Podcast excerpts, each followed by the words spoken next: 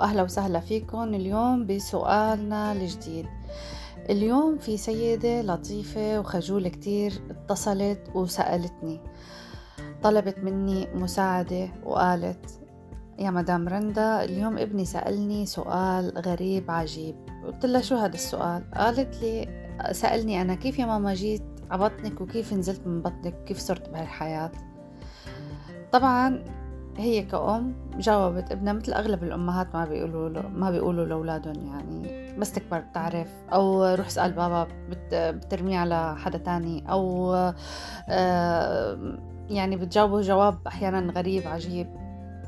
ونادرا ما نلاقي أم زي هيك بتسأل لحتى تعرف شو تجاوب ابنها. فأنا فعلا بشكرك كتير لأنك سألتي ولأنك حابة تعطي ابنك الجواب الصح، ورح جاوبك على هذا السؤال وأقول لك إنه يا سيدتي العزيزة أنت أول شي لازم تفرحي إنه عندك طفل اسمه فيلسوف صغير. ليه؟ لأنه هذا الطفل اللي عنده أسئلة غريبة، هذا الطفل بيقولوا عنده نسبة الذكاء الوجودي نسبة عالية، فبيسأل دائما الأسئلة الوجودية اللي هو من أين أتيت، من كيف خلقت، يعني بيسأل عن سبب التكوين. هذا الطفل دائما تلاقيه فيلسوف، عنده هيك حب الاستطلاع. لو نحن يعني خليناه جاوبناه وخليناه يطور من هي المهارة تبعه، ففعلا لما بيكبر ممكن يصير مفكر وفيلسوف. لكن لو نحن دثرناها وقلنا له لا وبعدين وعيب وفي حدا بيسأله سؤال ويعيب شو عليك وكذا، فهو فعلا رح يعني تتحول عنده من انه انا عم بسأل حتى اتطور اللي هو انه انا بطلت اسأل، وبيوقف عن التطور والنمو الذهني. طيب بنرجع لموضوعنا. طيب هو سألني وانا بدي جاوبه. اول شيء بنصح كل ام انه هي لو ابنها سأله سؤال وهي ما بتعرف جوابه بتقول له للطفل انا انت سؤالك كتير حلو بصراحة، انا ولا مرة خطر ببالي، طب تعا انا رح ابحث عنه، او تحاول تبحث هي وياه عنه حسب السؤال. لو هي متاح انه هو فورا يتفرج ويشوف فيديوهات عن السؤال اللي هو سأله ما في اي مشكلة. لا لو كان السؤال حرج شوي وبده يدخله المعلومة بالتدريج، لا يفضل انه تقول له انا بدور على الجواب وبجيب لك يا إن شاء الله. أه لو كان قدام الناس تقول له طيب أول ما يروحوا الناس ندور على الجواب سوا. لو كان مثلا الوقت غير مناسب وهي بتعرف الجواب تقول له بس أعطيني وقت لحتى أقعد أنا وياك شوي حتى تاخد نفسها وتعرف شو بدها تقول له لابنها. طبعا الجواب رح يكون على هذا السؤال إنه أنت يا ماما رب العالمين خلقك أه نقطة صغيرة ببطني.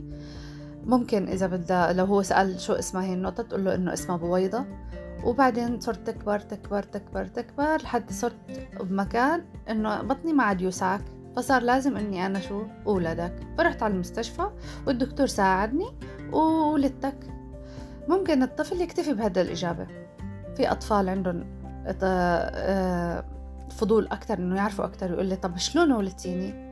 طبعا الأم لو بتولد قيصرية فيك تقولي له للطفل إنه أنا الدكتور جرح فتح جرح ببطني وطلعك منه وبعدين خيط لي، بعدين البابو إجا مع تيتي و... أو النونة إجت مع تيتي على البيت وأنا ضليت بالمستشفى عبال ما خفيت.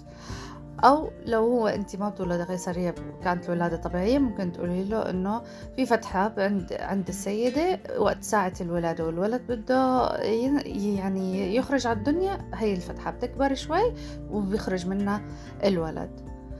طبعا الطفل بيكتفي أغلب الأحيان إنه الطفل بيكتفي بهي الإجابات.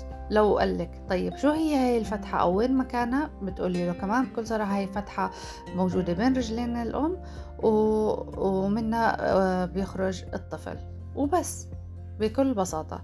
لا تخجلي، خليكي صريحة وواضحة، وبنفس الوقت أعطيه إجابات مختصرة ومفهومة، لا تخليها غامضة، لأنه لو كانت غامضة رح يضل عم يسأل. أما لو كانت واضحة فهو بيكتفي بالجواب اللي أنت بتعطيه.